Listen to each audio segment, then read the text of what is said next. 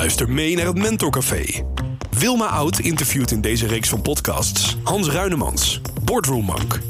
Deze podcasts gaan over geluk, gezondheid en geld. Wat speelt zich af in de bestuurskamers van Nederland?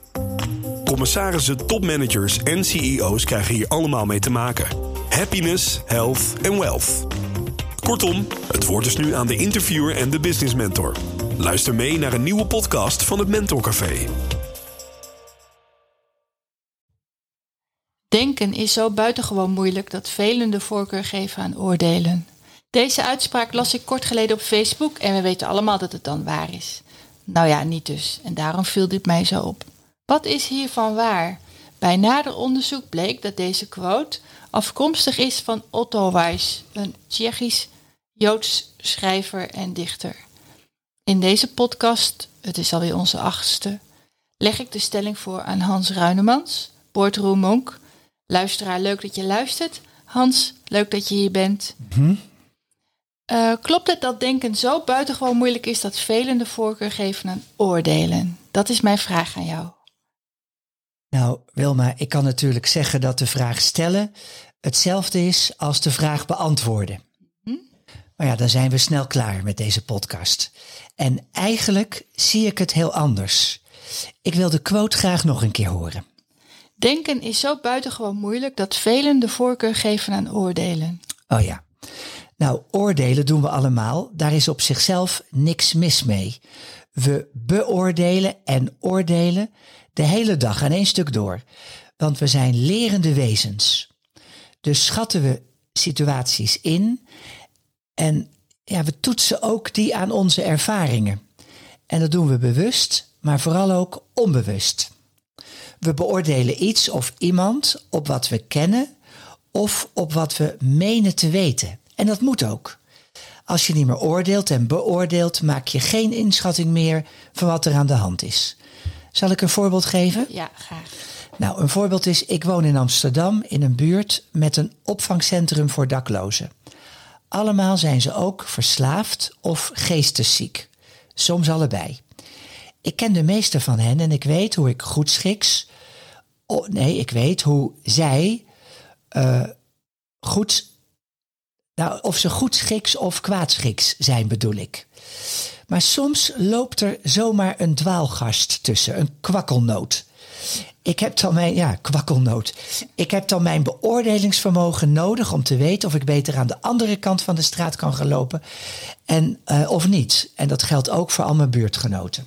En waar let je dan op? Weet je dat van jezelf? Ik weet dat een hoodie en een petje met klep ver over de ogen en een ongeschoren uiterlijk feitelijk niks zegt. En ook schelden en tieren is niet erg. Maar iemand die verward en nerveus rondloopt, die weer wel. Als je niet heel snel oordeelt en als je geen inschatting kan maken of als je aarzelt, aarzelt dan loopt er misschien iemand gevaar. Oordelen is dus een belangrijk element voor het behoud van je leven. Als blijkt dat het niet helemaal juist is, die inschatting van je, dan heeft dat invloed op een toekomstige situatie die daarop lijkt. Ons oordeel wordt dan anders. Ja, natuurlijk. Niet één oordeel is in beton gegoten. Klopt. Tenzij je star en onwrikbaar vasthoudt aan je wereldbeeld. En die mensen ken ik ook. Het gaat mis als we oordelen en beoordelen op basis wat we denken dat waar is. Of op basis van wat anderen ons vertellen wat waar is.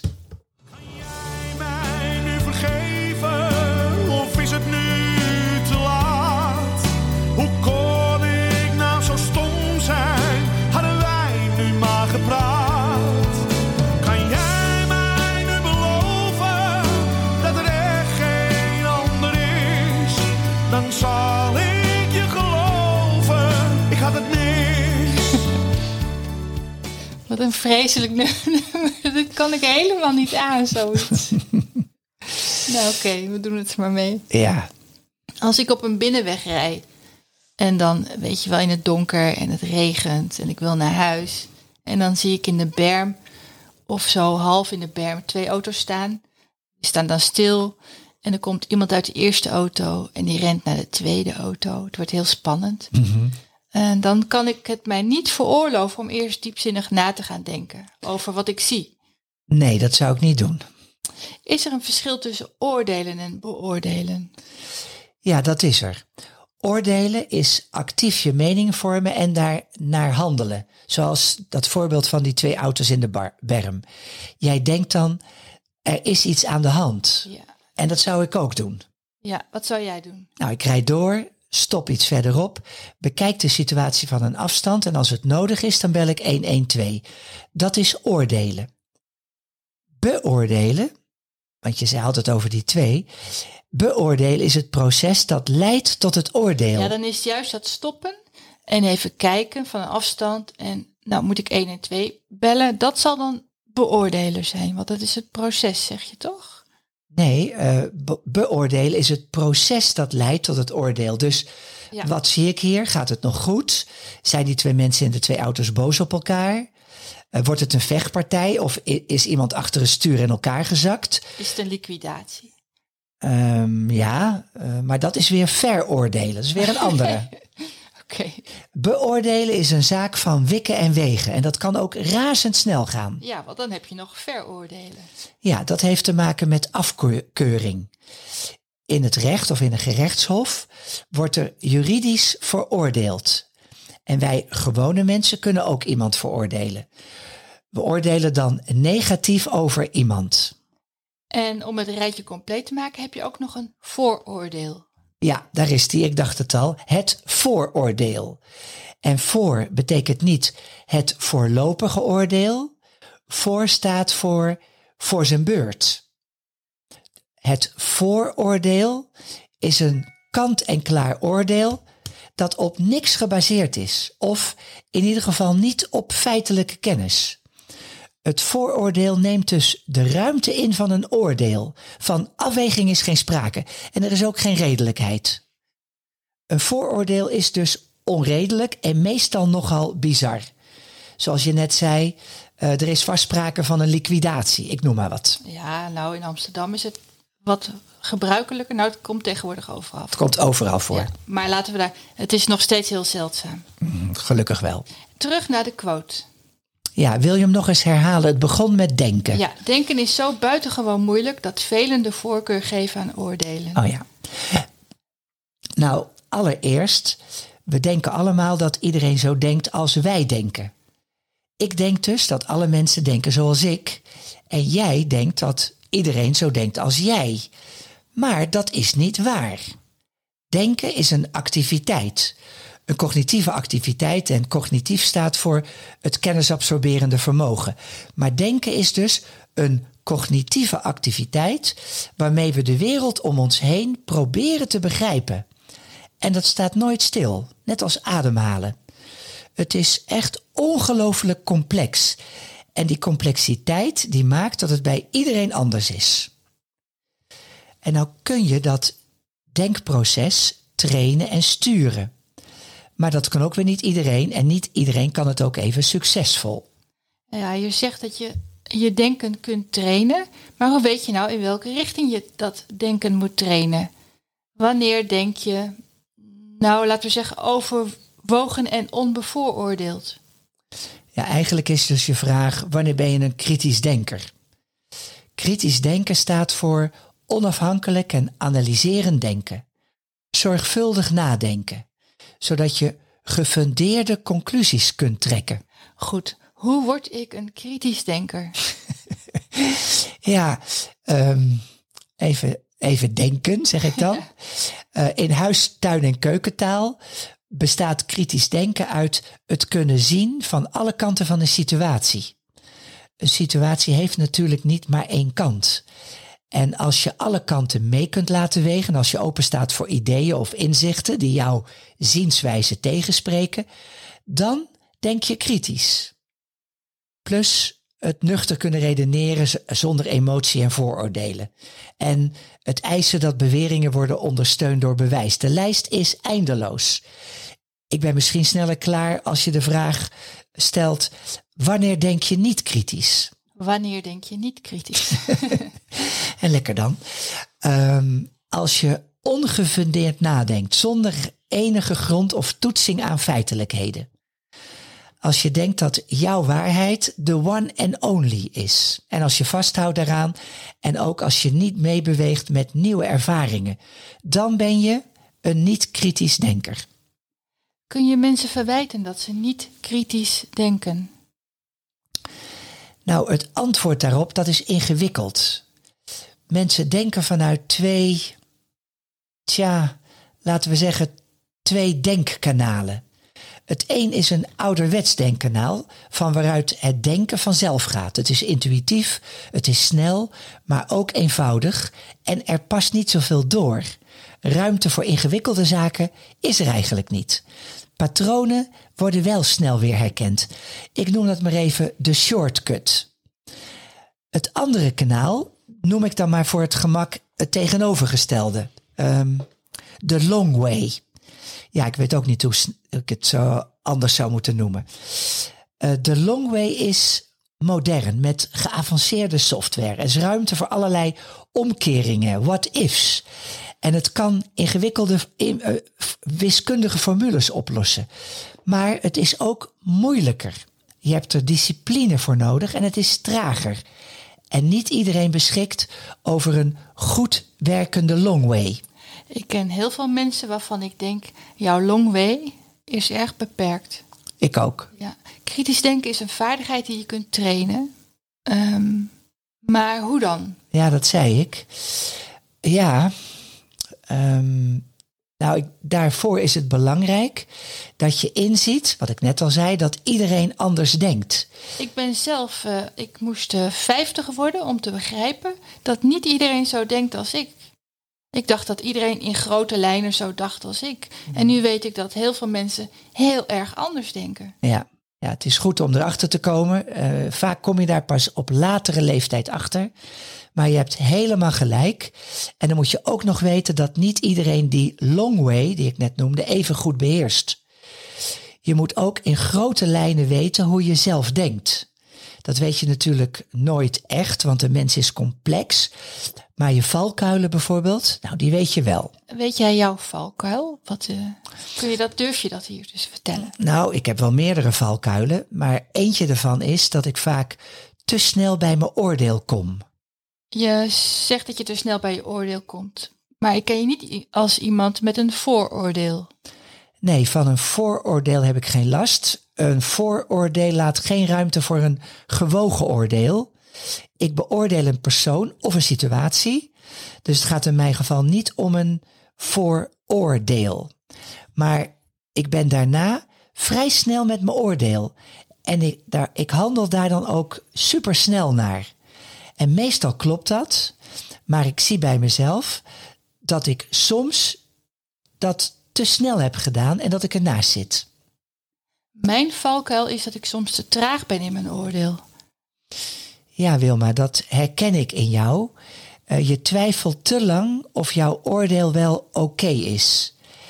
En ik kan je zeggen, ik ken je goed genoeg om te zeggen dat jij met jouw oordeel meestal gewoon goed zit. Je zou dus zekerder kunnen of mogen zijn van je oordeel. Dan handel je ook met meer zekerheid. Oké, dankjewel voor deze gratis, uh, voor deze gratis consult. Noem het maar een kleine tip. Ja, terug naar kritisch denken. Mhm. Het woord kritisch doet een beetje zeurderig aan. Ja, net als alle woorden heeft ook het woord kritisch een andere lading gekregen. Kritisch betekent gewoon onafhankelijk en analyserend. Kritisch denken, dus onafhankelijk en analyserend denken, dat kun je trainen. Ja, ons brein, ons cerebrum en ons cerebellum, volgens mij alle twee, ons brein is geneigd om de shortcuts te maken. Ja, waar je het net over had. Ja. ja, dat is handig omdat je dan snel kunt reageren als dat moet. Maar bij complexere issues moet je dat juist niet doen. Je reageert dan impulsief, het woord zegt het al. En voor een complexe, gevoelige situatie is dat meestal schadelijk. Kies dan voor de long way. En concreet doe je dat door? Uh, door de tijd te nemen en om je eindoordeel uit te stellen. Je moet als het ware de boel opnieuw inventariseren. wat zie ik? Of wat wordt hier gezegd? Of wat zit achter die vraag? Wat vind ik hiervan en klopt dat wel? En dit doe je bijvoorbeeld door open vragen te stellen. Als daar gelegenheid voor is natuurlijk. En als die gelegenheid er niet is, dan moet je het toch met je eigen waarneming doen. Ik, heb, ehm, ehm, ik ben afgeleid, ik wilde wat vragen, maar daar kom ik straks wel weer op. Mhm. Oké, Eh, je moet dus begrijpen dat je het nooit helemaal juist kunt zien. exact. Geen mens is in staat om de situatie helemaal juist te interpreteren. Het is jouw waarneming die je ziet. Je moet het ermee doen, maar de waarheid is het niet. Het is jouw perceptie van de waarheid.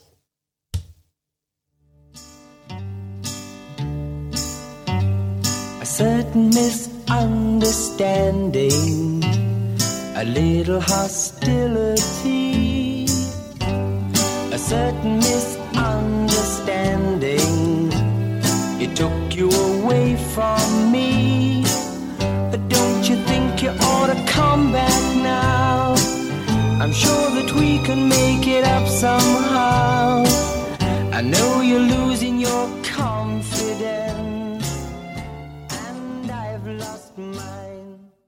Ik weet alweer wat ik net wilde zeggen. Dat is dat ik eh, mezelf heb aangeleerd om als het er echt op aankomt, om mezelf af te vragen, eh, weet ik zeker dat het waar is wat ik denk? Ja, En dat gaat heel snel, eh, maar het helpt me wel. heel mooi. Een actie vanuit een misperceptie Ja. kan natuurlijk verstrekkende ge- gevolgen hebben voor mijzelf of voor een ander. Ja, want wat waar is, is soms niet waar. En dan noem je het inderdaad een misperceptie. Wat waar lijkt. Het waar lijkt. Ja, absoluut. Ehm, je neemt een besluit op basis van een verkeerde perceptie van de waarheid. Met een misperceptie. Ja. Niet gebaseerd op feiten, maar op aannames.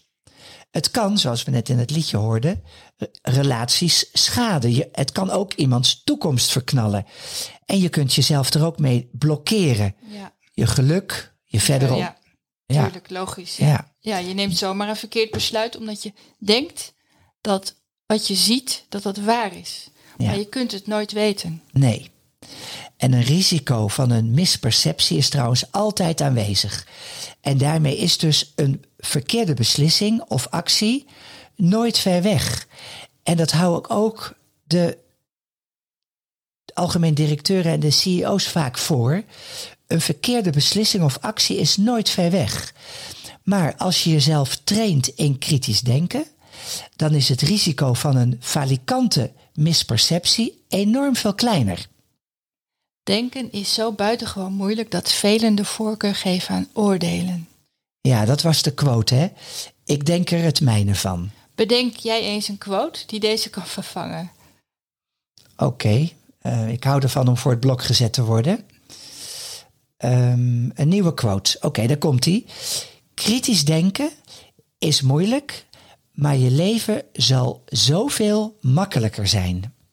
Die past op een tegeltje. Ja, ik, hou er, ik weet dat je helemaal niet van tegeltjes houdt, dus we gooien er even een koffiemok tegenaan. Nou, laten we het hiermee eindigen. Ehm, beste luisteraar, hartstikke fijn dat je erbij was. Laat vooral weten wat je van ons eh, vindt en van onze onderwerpen. Heb je ideeën of aanmerkingen? Ehm, mail ze ons of app of je weet ons vast wel te vinden. Hans Ruinemans vind je via LinkedIn. En we lezen alles wat je eh, typt en wat je ons vertelt. En blijf kritisch, beste luisteraar. Tot de volgende keer, tot de volgende podcast. Tot dan.